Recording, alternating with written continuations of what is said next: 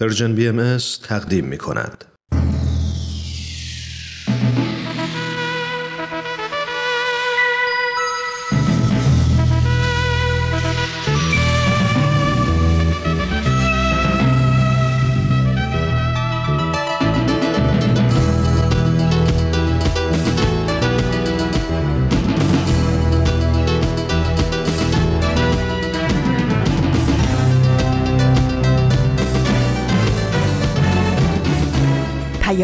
دوست. برنامه ای برای تفاهم و پیوند دلها.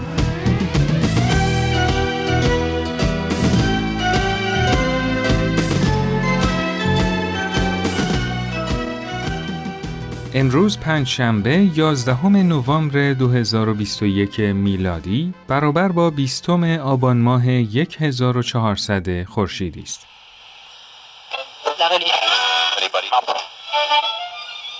اینجا جا به جاست. صدای ما را از Persian BM میشنوید.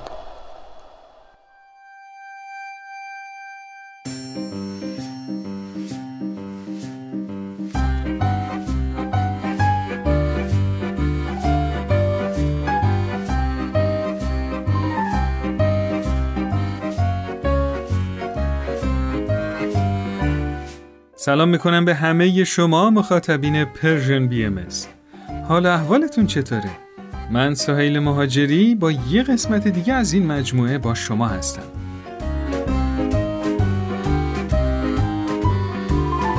اینجا جا به جاست. از جایی که ما هستیم تا هر جایی که شما صدای ما رو میشنوید یعنی همه جا. تو این برنامه این موضوع رو بررسی می‌کنیم که چرا و چطوری می‌تونیم تو جوامع کوچیکی مثل محله ها و دهکده ها تو جای جای دنیا جامعه سازی کنیم. هفته پیش در مورد جریان های سازنده و مخرب صحبت کردیم و امروز با شما هستیم با بررسی مفهوم امید اجتماعی. و می‌خوام یکی دیگه از خاطرات کامران که به این موضوع مربوط میشه رو براتون تعریف کنم. کامران قلم شیرینی داره و امیدوارم که تو این مجموعه از شنیدن خاطراتش تو اول هر برنامه لذت ببرید و منم تمام سعیم رو می‌کنم که در نقش کامران این خاطرات رو به بهترین نحو ممکن براتون اجرا کنم. با من همراه باشید.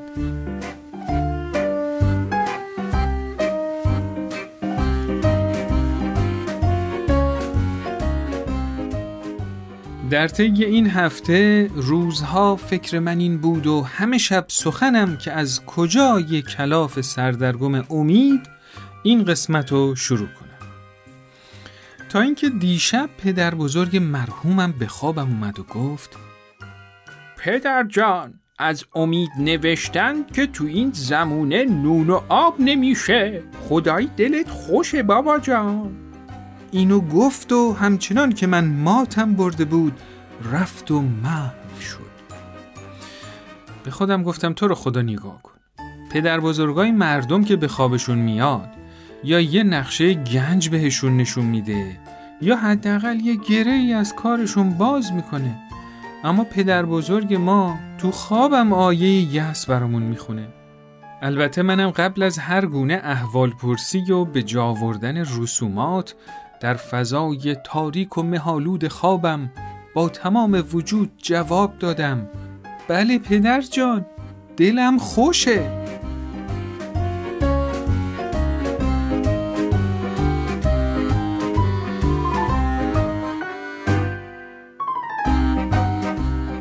جدا از حجم زیاد ناامیدی که از پدر بزرگم به هم به ارث رسیده که حتی تو خوابم دست از سرم بر نمی داره تصمیم گرفتم تصویرایی که از امید دارم و دسته بندی کنم. به نظر من امید چند تا نوع مختلف داره. نوع اولش امید پدر مادران است. حالا یعنی چی؟ یعنی این که پدر و مادرها تمام عقده ها و حسرت های زندگیشونو به نام امید به خورده بچهشون میدن. مثلا خود من تمام نمرات ریاضیم تو دوران کودکی زیر ده بود. بابام می‌گفت پسرم نگران نباش. ویژگی تمام نوابق این بود که تو بچگی خنگ بودن. اصلا ادیسون از مدرسه اخراج کردن. زود است که پایه های علم ریاضی با نبوغ تو به لرزه در بیاد. پسر کو ندارد نشان از پدر و از اینجور چیزا. نوع دوم امید کلاهبردارانه کاسبکارانه است. حالا یعنی چی؟ مثلا دختر موهاش به لختی یالهای بلند اسب بود. وقتی زلف بر باد می‌داد عالمی به باد می‌رفت. موهاشو که باز می‌کرد اونقدر رها بود که جهت نسیم شمالو می‌تونستی باهاش بفهمی. اصلا از طرف یه شرکت پیشنهاد داشته که از موهای بازش به عنوان قطب نما استفاده کنن. اما توی تبلیغات انقدر زدن تو سر موهای لخت که حالت نمی‌گیره و موهای مجعد قشنگتره که اول رفت موهاشو فر کرد بعد یه مدت هم از ته زد. این کارش هم هیچ ربطی به تنوع طلبیش نداشت. می‌گفت موهام زشته. یا یکی دیگه موهاش فره و زلف آشفتش موجب جمعیت نسل ها شاعره که موهاشو آشفته تر می‌خوان تو تبلیغات اونقدر موهای صاف و زیبا نشون میدن و میگن این اسکاج آشپزخونه چیه رو سرتون که به هیچ سراتی مستقیم نمیشه؟ خلاصه اینطوری مشتری پروپاگرس بازار کراتین و اتوی مو و یه همچین محصولاتی شده. ته این داستانم اینه که تو هر جوری باشی زشتی. تو این سیستم تبلیغاتی امید و با از بین بردن عزت نفس مخاطب میفروشن.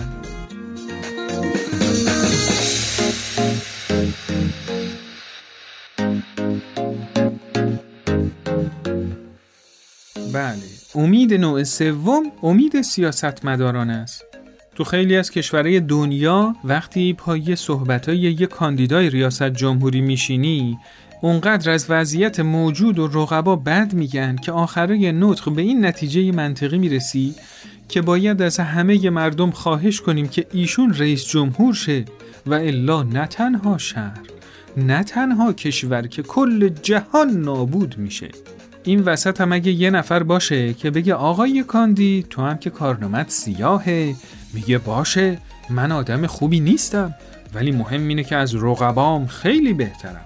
خلاصه تو این روش با اعمال باجگیری شما رو متقاعد می‌کنن که بین بد و بدتر به بد امید ببندید و اما امید نوع چهارم امید بسیاری از عالمان ادیانه که دیگه فقط نمیگن تو بدبختی فقط نمیگن تو به ما نیازمندی فقط نمیگن وضعیت موجود بده میگن کل این دنیا درست بشو نیست.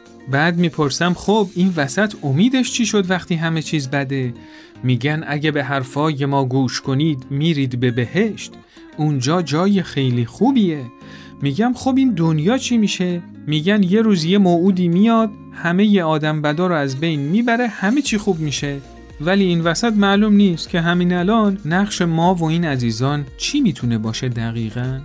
خلاصه با ترس از جهنم و ناامیدی از وضعیت موجود امید رستگاری رو به مردم غالب می‌کند.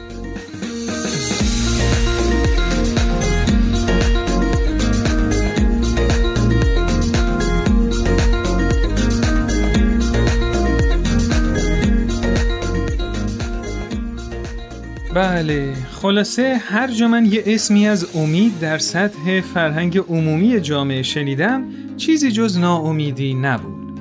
واسه همین اگه بخوایم به قول پدر بزرگ کامران به فکر یه لغمه نون باشیم و شکم مردم احتمالش خیلی کمه که امید و تو حرفای سیاستمدارا و علمای دین و بازاریا پیدا کنیم. واسه همین دوباره از نیما و ملینا و دینای عزیز دعوت کردم. نه بازاریان نه سیاست مدارن و نه عالم دینی. دینا جان سلام. خیلی خوشحالم که این هفته هم با ما هستی و خیلی خوشحالتر که قراره از شما یه روایتی از امید اجتماعی تو یکی از تجارب جامعه سازیتون بشنویم. سلام سوهل خان منم خیلی خوشحالم که این فرصت دارم تا از تجربه خانواده گسترده براتون بگم که روزای تاریکی رو سپری کردم بله با کمال میل منتظر شنیدن این تجربه ایم. بله تو این خانواده شش تا دختر زندگی می‌کردن که بجز یکی همه تو سن کم ازدواج کرده بودن. روزا تنها دختر خانواده که ازدواج نکرده بود 15 سالش بود. ازدواج دخترها تو سن کم به نظر می اومد که دو تا علت داشت. یکی فشار اقتصادی و یکی هم سنت های فرهنگی که از این مسئله حمایت می‌کرد. بله. دخترها تونستن با تشویق خواهر دوم تحصیلاتشون رو به صورت غیر حضوری ادامه بدن و نه تنها دیپلم بگیرن بلکه از دانشگاه هم تو مقطع کارشناسی فارغ و تحصیل بشن. خب چقدر خوب. بله اما این اتفاقای خوب بحرانهایی رو هم داشت و یکی از بزرگترینشون این بود که این دخترها ادبیات مشترک با همسراشون رو از دست داده بودن. خب. شوهراشون به خاطر اینکه سر کار می‌رفتن فرصت تحصیل نداشتن و شاید بیشترین آسیب و کودکان این خانواده ها متحمل می شدن. متاسفانه مشاجره این دخترها با همسراشون منتهی می‌شد به خشونت فیزیکی و ما از اینکه هر از چنگاهی مجبور بودیم علاوه بر دل شکسته این دخترها صورت و بدن کبودشون هم ببینیم واقعا متاثر می شدیم. بله واقعا متاثر کننده است زنان با اراده ای که هر روز بیش از پیش تو خونه تحقیر و تنبیه می شدن و شوهران پرتلاش و متعهدی که برای هدایت و حمایت خانوادهشون راهی جز کنترلگری بلد نبودن. بله تو همین اوضاع یکی از همکلاسی روزا متاسفانه خودکشی می‌کنه و شرایط بحرانی و پرچالشی برای روزا ایجاد میشه. روزا که یه دختر پرتحرک بود به شدت منزوی میشه. با حمایت خواهراش جلسات مشاورش رو پیش روانشناس شروع می‌کنه. در عین حال خواهر دوم متوجه میشه که اگه تمرکزش فقط روی مشکلات خودشو همسرش باشه نه تنها روزا بلکه بچه های خودش هم ممکن از دست برن. بله. بعد شروع کرد به مشورت کردن با خواهرای دیگرش در مورد اینکه تو همین شرایط نامساعد چه قدمایی برای آینده فرزندانشون می‌تونن بردارن. حالا فارغ از اینکه از همسراشون جدا خواهند شد یا نه شروع کردن از امکانات محدودی که داشتن برای تمرکز روی تربیت فرزنداشون استفاده کردن. البته سرعت همه خواهران مشابه نبود و اعتمادشون به مرور جلب شد خواهر دوم به کمک خانم همسایه یک کلاس ارزش ها و فضیلت های زندگی برای بچه خانواده و بعضی از همسایه ها برگزار کرد. بله به مرور بقیه خواهران هم مشارکت کردن و تو محله مادران با هم در مورد بچه هاشون شروع کردن به مشورت کردن. بعد از سه ماه روزا کنار خواهر دومش به عنوان کمک معلم تو کلاس کودکان شرکت می‌کرد و نقش موثری تو پیشبرد کلاس داشت و دوباره تونست حضور معنادارش رو برای ادامه تحصیلش به دست بیاره. خب چقدر خوب بله به مرورم چند تا گرد همایی با حضور آقایون تو محله برگزار شد. حضور این خانواده ها در بستر جامعه محلی و ارتباط با بقیه اهالی روی تعاملات و خلقیاتشون هم تأثیر گذاشته بود. بچه های این خانواده و آیندهشون چشمانداز مشترک این خواهرها شد. حس تعلقی که به آینده این اطفال داشتن باعث شد که فقط به خودشون فکر نکنن و با همبستگی که بینشون ایجاد شد تو سطح خانواده و محله دست به اقدامات مشترک بزنن. شاید واژه ها نتونن بیان کنن که تو بستر یه خانواده سنتی همچین اتفاقی چقدر می‌تونه مایه خوشحالی و شگفتی باشه. مرسی دینا جان روایت خیلی تأثیرگذاری بود من که از شنیدنش توی قلبم یه روشنایی احساس کردم که اسمشو امید می‌ذارم خواهش می‌کنم تا برنامه بعدی خدا نگهدار. خب همراهان عزیز یه میان برنامه بشنویم و برگردیم بخند زندگیت بخند به فردات. به جنگ با سرنوشت به جنگ با دردات. بکش تو قلبت تموم خستگی تو. ببین تو از دور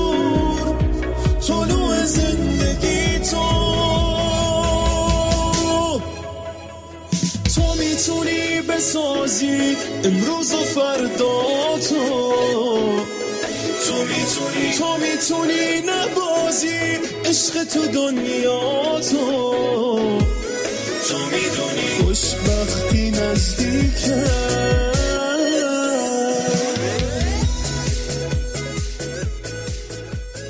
خب دوستای عزیز تو این بخش در خدمت نیما و ملینای عزیز هستیم.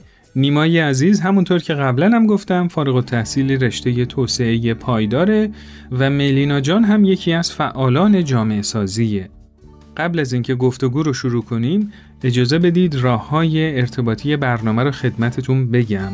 شما می‌تونید با شماره تلفن 201 240 560 24 14 از طریق واتساپ و تلگرام با ما یعنی Persian BM تماس بگیرید و نظرات و پیشنهادات خودتون رو برامون ارسال کنید. ملینا و نیمای عزیز خیلی خوشحالم که در خدمتتون هستم. درود بر شما سهیل عزیزم. خیلی ممنونم از دعوت مجددتون به این برنامه. منم سلام می‌کنم. خدمت شما و شنوندگان عزیز. خیلی ممنون که من رو به این برنامه دعوت کردین ممنونم از شما که دعوت منو پذیرفتین. خب بچه ها اگه یادتون باشه وقتی ما بچه بودیم یه کارتونی نشون می‌داد به نام ماجراهای گالیور. که توش یکی از اون کتوله ها همش می‌گفت من می‌دونم ما موفق نمیشیم. بله. اون موقع ما به این کاراکتر میخندیدیم. چون باور داشتیم که حتما گالیور موفق میشه. ولی اگه الان یکی به ما بگه موفق نمیشیم انگار داره خیلی حرف درستی می‌زنه. چون واقعا هیچی تغییر نمی‌کنه همه چیز روز به روز داره بدتر میشه و کاری از دست ما بر نمیاد و ما فقط می‌تونیم نظارگر این نابسامانی ها باشیم انگار هر کس ناامیده اطمینان داره که فریب وعده های پوچ رو نخواهد خورد. بله. حالا نیما جان این میزان از شکاکیت نمی‌تونه عامل بدبینی تو جامعه باشه و جامعه رو به سمت رکود و انفعال در برابر جریانای مخربی که همواره فعالن. بله. و هفته پیش در موردشون صحبت کردیم سوق بده. دقیقا میفهم سویل جان. منتها م- همونطور که خودت هم ابتدای برنامه اون دستبندی جالب رو ارائه کردی ببین اونقدر این واژه توسط گروه مختلف حالا از جمله سیاستمدارا علمای مذهبی سرمایه‌دارا مورد سوء استفاده قرار گرفته و حتی اونقدر تئوری های نظریه پردازا و فلاسفه در مورد آینده با شکوه با شکست روبرو شده که این میزان از بیاعتمادی و شکاکیت شاید خیلی هم عجیب نباشه. البته من فکر می‌کنم اگه موافق باشی شاید بهتر باشه که در ابتدا این واژه رو یه کمی دقیقتر بررسی کنیم. بله بله حتما. ببین از امیدواری یه بچه چه تصویری تو ذهنت داری؟ البته شاید اینجا یه کمی تمایز بین آرزو رویا هدف و امید سخت به نظر برسه. ولی یه خود ساده تر بخوام بگم در واقع خودت توی کودکی از امیدواری چه تصویری تو ذهنت داشتی؟ خب مثلا وقتی من بچه بودم امیدوار بودم که بابام برام دوچرخه بخره. بسیار عالی. خب حالا از امیدواری تو سالهای جوانی چه تصویری داشتی؟ خب تو لحظه هایی که تصور. می‌کردم وقتی بزرگ بشم می‌تونم یه شخصیت تأثیر گذار بشم و اینکه می‌تونم جلوی ظلمو بگیرم بله. یه حس خیلی خوبی به هم دست می‌داد. بله. خب به نظرم مثالات خب خیلی کمک می‌کنه. خب حالا اگه دقت کنی می‌بینی توی امیدواری کودکانت پدرت مثل یه منجی میومد و خب آرزو تو محقق می‌کرد. و در اصل تو خودت توی اون تحقق آرزو نقشی نداشتی. ولی توی جوونی امیدوار بودی که خودت عملیت داشته باشی. به عبارت اراده خودت هم توش نقش داشت. حالا به نظرم توی دنیای امروز ما هم خیلی از سیاستمدارا، علمای مذهبی، سرمایه‌دارا، حتی نظریه پردازا در واقع می‌خوان نقش اون پدری رو بازی کنن که برای بچهش رو چرخه می‌خرید. دقیقا مثل یه سوپرمن می‌خوان مشکلات عالم رو حل کنن. و تو عملم نقش و مشارکت مردمم این میشه که فقط به اونا رأی بدن یا ازشون اطاعت کنن یا مشتریشون بشن یا از مکتبشون پیروی کنن. بله. با این تفاسیر نیما جان الان فکر می‌کنم داریم در مورد پیروی از روی وابستگی و بدون تفکر انتقادی که بله. جلوه جریان مخربی به نام تقلیده صحبت می‌کنیم. درسته؟ دقیقا. که ظهور این پدیده رو توی مذهب خیلی بیشتر هم می‌تونیم ببینیم. بله. مثلا خیلی از علمای دین با توصیف یک آرمان شهر در آخر زمان سعی می‌کنن مردم رو امیدوار کنن. بله. آینده ای که یه منجی براشون به هر مقام میاره و بازم می‌بینیم که مردم مشارکت معناداری برای تحقق این آرمان شهر نمی‌تونن داشته باشن. بله. منجی در واقع مثل همون پدر یک کودک میاد و آرزوی عدالت و برابری رو تو جامعه محقق می‌کنه. خب حالا می‌خواستم نظر ملینا رو در این مورد بپرسم. ملینا جان نظر شما چیه؟ نیما جان به مطالب خیلی خوبی اشاره کرد. در ادامه این مطالب خواستم بگم به نظرم تقالید یکی دیگه از جریانه مخربی هن که مایه ناامیدی جوامع میشن. وقتی جوامع مسئولیت یادگیری خودشون رو به عهده نگیرن و بخوان الگوهایی که توی سنتشون درست بود و برای پاسخ به نیازهای امروزشون بدون تحمل و بازنگری و تحقیق و مطالعه به کار ببرن بله. یا بخوان راه که سایر جوامع مثل جوامع غربی برای رفاه به کار گرفتن و صرفا تکرار کنن و تلاشی برای بومیسازی این راه حل نکنن اون جامعه دچار تقلید میشه و توانایی پاسخ دادن به سوالات و چالش ها و رو از دست میده بله. و عزت نفسش از بین میره می‌خوام اینو بگم که تقلید می‌تونه فراتر از مفهوم سنتیش تو جوامعی که دارن برای رشد و توسعه تلاش می‌کنن یه جلوه مدرن پیدا کنه بله. اینطوریه که با تقلید از جوامعی که خودشون رو توسعه یافته می‌دونن از امکانات و بهرهمندی های جامعهشون غافل بشن بله. و نبینن که خودشون چه سهم خلاقانه برای رفاه بشر جامعهشون می‌تونن ایفا کنن. در واقع ما برای امیدوار بودن نیاز داریم که یه جامعه بتونه خودش آینده ای رو برای خودش تخیل کنه. بله منم فکر می‌کنم خیلی از شخصیت های کارتونی تو همین دو دهه اخیرم همین ویژگی ها رو داشتن. بله. این قهرمان های کارتونی مثل بتمن و سوپرمن و مرد انکبوتی و یه چند تای دیگه در واقع شخصیت های مذهبی نبودن. بله اما منجی جوامع پر از هرج و مرج بودن. کارهای خارق العاده یا یه چیزی شبیه معجزه انجام میدن. بله. مروج عدالت تو جوامعی بودن که پر از ظلمه. البته یه همچین داستانایی برای بچه که امروز خیلی جذابه ولی نیاز به تحقق عدالت و با این کارتونا نمی‌تونیم تو دوران نوجوانی این بچه ها پاسخ بدیم. هر چقدر که این شخصیت ها رو دوست داشته باشن فقر و تبعیض رو تو دوران نوجوانی با گوشت و استخونشون حس خواهند کرد. بله. البته بعد از جنگ جهانی دومم قهرمانای عدالت رو تو فیلم های پرفروش اکشن سینمایی می‌بینیم. مثل بروسلی، راکی، جکی چان و یه چند تای دیگه که خب یه تنه حق مظلوما رو از آدم بدا می‌گرفتن. در واقع وقتی مردم از این الگوها و قهرمانان امید ناامید میشن نسبت به آینده بی‌اعتماد و مأیوس میشن. بله درسته. من فکر می‌کنم ما به غیر از تقلید داریم در مورد یه جریان مخرب دیگه به نام خرافات صحبت می‌کنیم بله. که اونم می‌تونه باعث نامیدی جوامع بشه بله. در واقع مشکلات بشر خیلی پیچیده تر از اینه که نفر بخواد بیاد و همه مشکلات رو به تنهایی حل کنه درست حالا می‌خواد یه اندیشه دینی باشه یا یه تفکر فانتزی برای کودکان توی جامعه سکولار بله. نظر شخصی اینه که وقتی ما داریم برای گسترش برابری مهمترین الگویی که به بچه‌هامون معرفی می‌کنیم یه ابر انسانه که با کار عجیب و خارق‌العاده مشکلات شکست میده و مردم فقط نظارگر قهرمان بازی اونه و از خودشون اراده ای ندارن داریم ذهن بچه رو با خرافات پر می‌کنیم بله. حالا می‌خواد این خرافات در قالب یه انیمیشن جذاب و پرهیجان ارائه شه یا یه اندیشه مذهبی درست. وقتی این بچه ها یه کمی بزرگتر میشن و می‌بینن که نه خودشون مثل مرد انکبوتی و سوپرمنن و اساسا همچین قهرمانایی وجود خارجی ندارن و خودشون هم هیچ توانبندی دیگه ای برای مواجهه با جریان مخرب کسب نکردن بله. خیلی طبیعیه که احساس ناامیدی می‌کنن. الگویی که در سطح وسیع خیلی از جوامع مذهبی و سکولار تحت تاثیر قرار میده و ما رو با ناامیدی اجتماعی مواجه می‌کنه بله. در واقع جوامع باید یاد بگیرن که خودشون آینده جامعه که تو زندگی می‌کنن و تخیل کنن و مسئولیت خودشون رو در تحقق این خیال پیدا کنن به سمتش حرکت کنن بله. و اما باید یادمون باشه که وهم و خیال با هم متفاوتن وهم یه جریان مخرب دیگه که امید توی جوامع و افراد از بین می‌بره. وهم چیزی که ما می‌بینیم اما واقعیت نداره. در واقع مثل سراب که به نظر دریاست ولی چیزی نیست جز بیابون. دقیقا. تازه خیلی از جوامع برای توجیه شکست و ناکامیاشون دیگران رو مقصر می‌دونن و دچار توهم توطعه میشن. بله.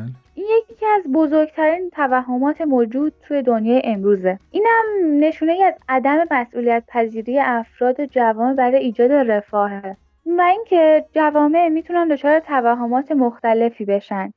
حالا اینکه خودکامگی، تمامیت طلبی، استبداد، جمعگری خفقانآور، مسیرهایی برای رسیدن به عدالتن یا آزادی افسار گسیخته و فردگرایی مفرد می‌تونه جوامع و به سمت رفاه مادی و معنوی هدایت کنه جز اوهامیه که بشر طی یکی دو قرن اخیر بهش دچار شده. بله. یعنی اینا نظریه هایی بودن که از دور خیلی زیبا به نظر می رسیدن بله. ولی وقتی مورد آزمایش قرار گرفتن بیش از پیش ناکارآمدی های خودشون رو نشون دادن. بله بله. یعنی درست مثل همون سراب که قبلا مثال زدم هرچی بیشتر بهش نزدیک میشیم در واقع بیشتر می‌بینیم که واقعیت نداره. بله دقیقا. و در واقع باید یادمون باشه که قوه و نیروی سازنده تخیل با جریانه مخرب توهم و تعصب و خرافات متفاوته. ملینا جان با مطالبی که گفتی چند تا مثال به ذهنم رسید. مثلا فاشیسم، نازیسم، کمونیسم تو جماهیر شوروی، لیبرالیسم کلاسیک و تو این اواخر هم تروریسم مثالایی که با وعده رفاه و برابری وارد جوامع شدن. بله. اما در نهایت مایه ناامیدی شدن هرچند همه این جریان ها رو در سوق واحد نمی‌تونیم قرار بدیم و هر کدومشون برای بشر دستاوردهایی هم داشتن. بله. و یه دریچه هایی برای فهم جمعی باز کردن یا یادآور نیازهایی تو جوامع شدن بله از طرف دیگه جنگای جهانی، جنگای سرد، جنگای خاورمیانه و بقیه جنگایی که اتفاق افتادن مثالای دیگه این که به ذهنم رسید. حالا می‌خواستم از نیما جان بپرسم نیما جان به نظرت اینا می‌تونن جلوه هایی از این خرافات و جریانات مخرب باشن؟ ببین به نظرم برای اینکه در مورد این ایدولوژی صحبت کنیم لازمه توی برنامه به صورت دقیقتر درباره مفهوم اوتوپیا یا همون آرمان شهر یا ناکجا آباد بله. و ارتباطش با امید بیشتر مشورت کنیم. بله. در این حال تو همه این مثالهایی که زدی یه جریان مخرب دیگر هم می‌تونیم پیدا کنیم. و اون در واقع همون تعصبه. بله. ببین وقتی ما ایده ای داریم ولی مایل به شنیدن سایر ایده ها نیستیم در واقع چون اونا رو درست نمی‌دونیم. بله.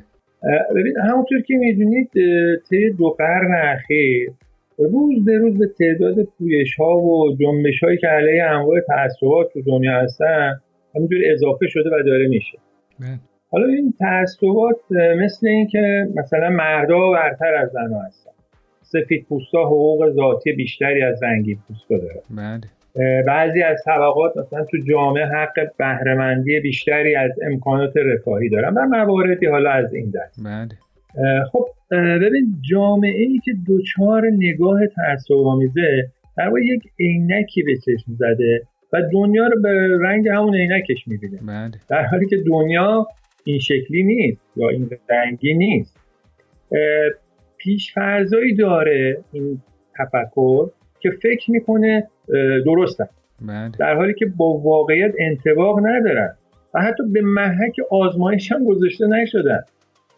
مثلا برتری ذاتی سفید پوستا از رنگین پوستا. یک اندیشه ای بوده که طی چند قرن دیدیم که در واقع واقعیت نداشته.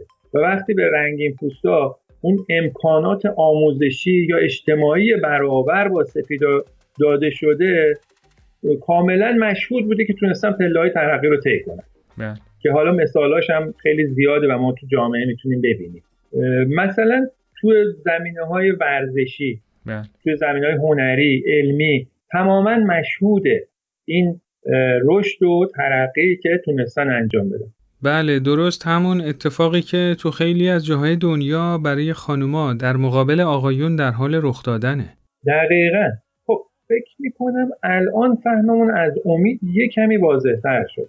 بله. امید به قوه سازنده تخیل مربوطه و با جریان های مخرب تقلید و خرافه و وهم و تعصب و فریبکاری متفاوت بله. حالا رسیدیم به کجا؟ به سوال ابتدایی برنامهمون بله. که ببینیم امید اجتماعی چیه؟ تخیل چطور می‌تونه ما رو به سمت امید هدایت کنه؟ بله نیما جان بسیار عالی. فقط با توجه به محدودیت زمانی که داریم باید ادامه این بحث رو به هفته آینده موکول کنیم. و من شما دو عزیز رو برای هفته آینده از همین حالا به برنامه دعوت می‌کنم. بسیار هم عالی حتما باعث افتخار بنده است. بله خواهش می‌کنم. باعث افتخار بنده است. موفق باشید. خدا نگهدار. زندگی حال خوبه زندگی کن فقط تو همین لحظه. استرسو بریز دورو بگو نامیدی دروغ محضه همیشه نرسیدن خودش انگیز است واسه رسیدن. نگاه کن روزای خوب دارن به سمت تو دست کن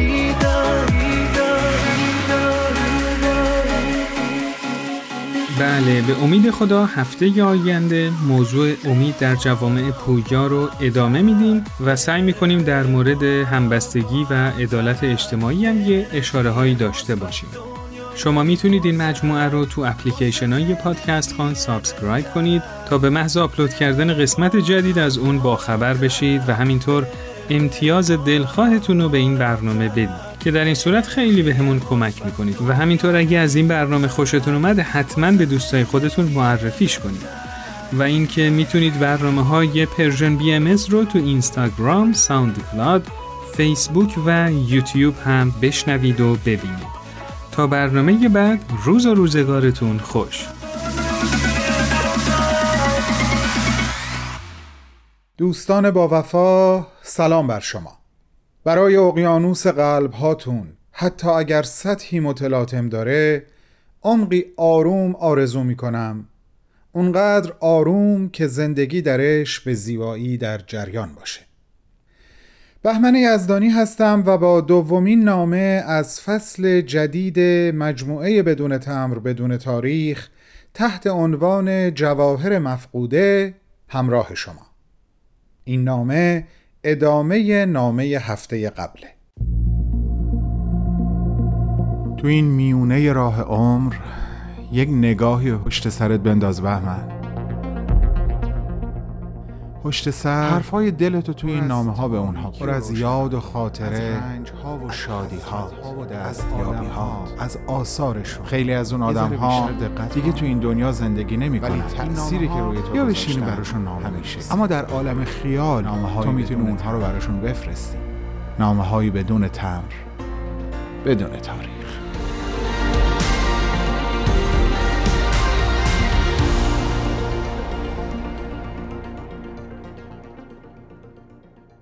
درود دوباره به حضور تو دختر چشم آبی. چه خوشحال چه پر اشتیاقم از اینکه دوباره دارم از طریق این نامه با تو گفتگو می کنم الهی در این لحظات از عوالم روح شاهد و نظارگر ما باشی و خودت هم به این نامه گوش کنی. بیا یکم به عقب برگردیم. به اون شب عظیم و تاریخی به شبی که حضرت عبدالبها موفق به انجام یکی از بزرگترین و با شکوه ترین مسئولیت های خودش شد.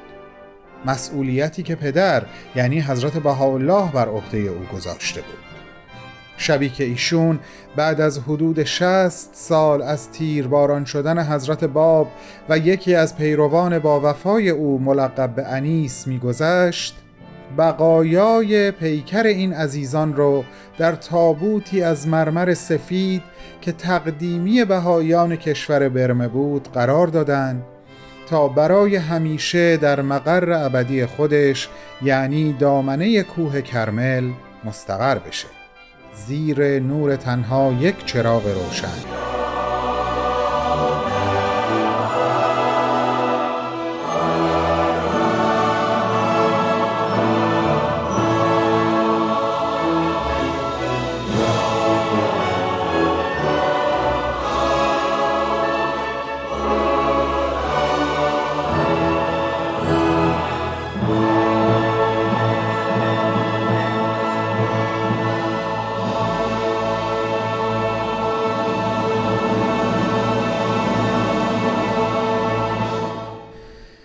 سکوت و اشک افرادی که اونجا حضور داشتن رو در بر گرفته بود و اون افراد این لحظه سهرنگیز تاریخ بشری رو این مسئولیت تاریخی انجام گرفت و حضرت عبدالبها راهی منزل شدند. به محض ورود تلگرافی که رسیده بود ملاحظه کردند. متن تلگراف از این قرار بود یاران آمریکا اولین اجتماع رسمی خیش را تشکیل داده تصمیم گرفتهاند اولین معبد بهایی را در آن نقطه بنا نمایند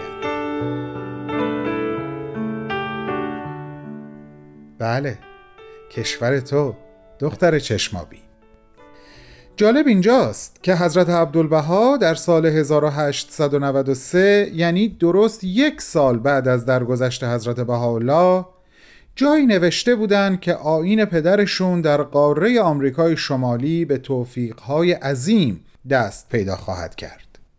اما اون موقع دشمنان ایشون با استهزا به این صحبت ها نگاه می‌کردن و احتمالا با خودشون فکر می‌کردن که این زندانی که هر آن ممکنه اعدام بشه رو چه حسابی این حرفا رو می‌زنه. اما درست همون سال برای اولین بار از آین بهایی در مجلس جهانی ادیان در غرب سخن به میون اومد و تو خودت یکی از افرادی بودی که توسط اون اعلامیه بلا فاصله تحت تأثیر قرار گرفتی. وقتی پنج سال بعد یعنی در سال 1898 تو به همراه همسفرانت به فلسطین و به ملاقات حضرت عبدالبها اومدین هنوز نمی‌تونستین اهمیت حضور خودتون رو به عنوان بهایان آمریکایی به اندازه حضرت عبدالبها درک کنین. اما یقینا ایشون در صورت شما اولین اشعه های همون نوری رو می‌دیدن که بشارت دمیدنش رو داده بودن.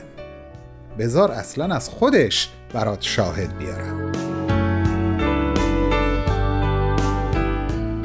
اون جایی که بیان می‌کنه پدر من شاهده که من روز و شب بلکه هر ساعت به شرق و غرب و شمال و جنوب نگاه می‌کنم تا ببینم چه کسانی صدای رسای خودشون رو برای معرفی آین بهایی و در واقع برای وحدت نوع بشر بلند کردند.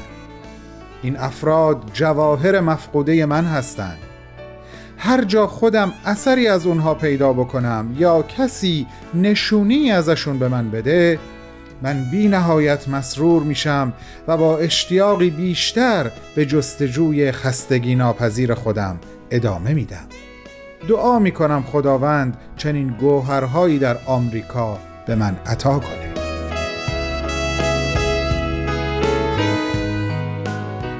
و تو یکی از همون گوهرها یکی از همون جواهر مفقوده بودی لوا جان.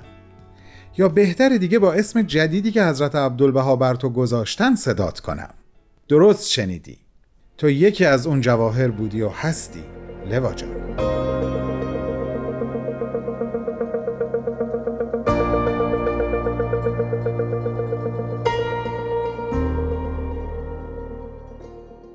حالا چند سال جلو بیاین.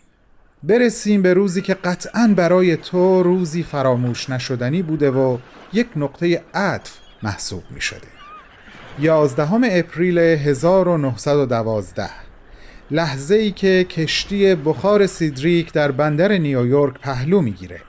این کشتی مسافری داره که برای تو خیلی خیلی عزیزه. حضرت عبدالبها. حالا دیگه این کشور توی که میزبان مولای تو شده. و جالب اینجاست که هنوز حضورش در آمریکا به یک ماه هم نرسیده که او به یکی از تاریخی ترین اقدامات سفرش دست می‌زنه.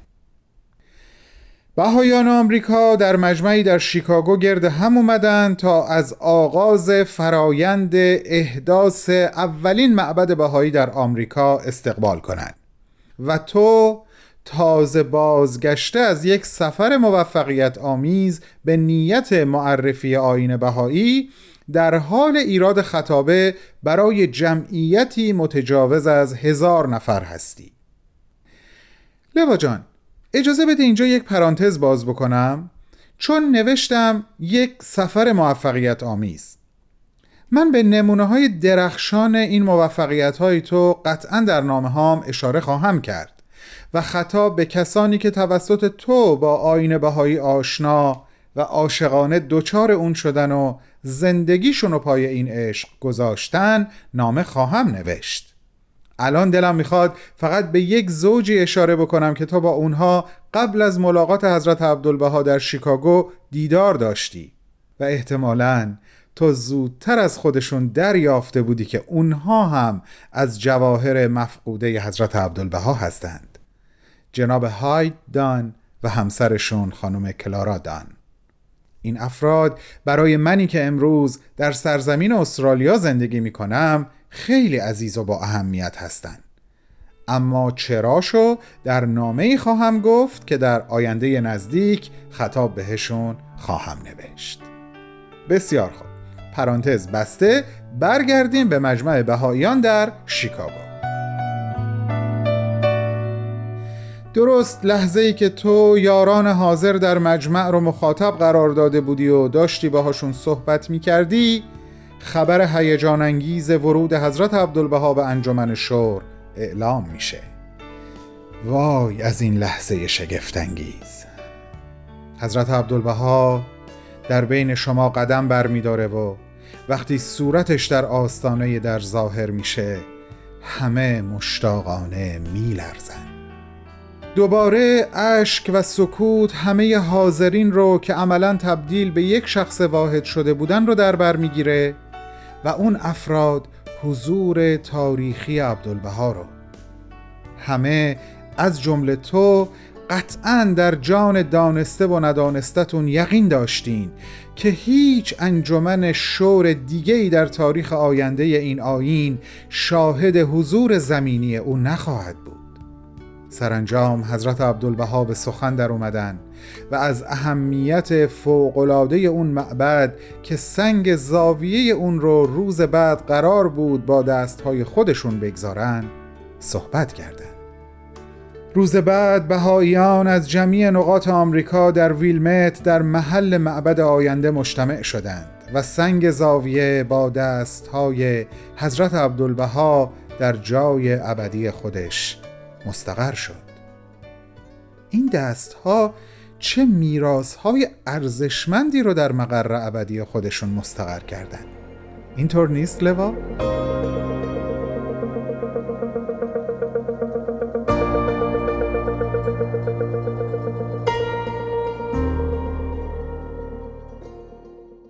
لوا جان امیدوارم همچنان از عوالم روحانی من و شنوندگان عزیز این نامه رو همراهی کنی. حتما در جریانی که من این روزا برای اینکه بتونم در حد بزاعتم نامه های خوبی خطاب به تو بنویسم مشغول مرور زندگی تو هستم. به یه مطلب حقیقتا حیرت انگیز برخورد کردم که به قول معروف روحم حتی ازش خبر نداشت. من تو نامه قبل تو رو با ملا حسین همانند کردم. حضرت عبدالبها که به سراحت تو رو به طاهره بودن دعوت کردن. اما الان می‌بینم این شباهت ها با شخصیت های تاریخی آغاز آین حضرت باب و حضرت بهاءالله گویا یکی دوتا نیست. حتی میشه تو رو با جناب بدی مقایسه کرد. من اینو می‌دونستم. که حضرت بهاءالله جناب بدی رو مأمور کردند تا نامه ای که خطاب به پادشاه وقت ایران ناصر الدین شاه نوشتن رو در طی یک سفر طولانی از فلسطین به سمت ایران با خودش ببره و به دست پادشاه برسونه. اما اصلا نمی‌دونستم حضرت عبدالبها هم شبیه به چنین مأموریتی رو به عهده تو گذاشتن لوا. اما الان هم به این دلیل که وقتم رو به اتمام هست و هم به دلیل اینکه یک حس تعلیق و اشتیاقی رو در دل شنونده های عزیزمون به وجود بیارم تفصیل این ماجرا رو به نامه بعد موکول می‌کنم. پس قرار ما هفت روز دیگه به وقت زمین. بالا و بلند پرواز کن. لوا گتسینگر. دوستت میداریم.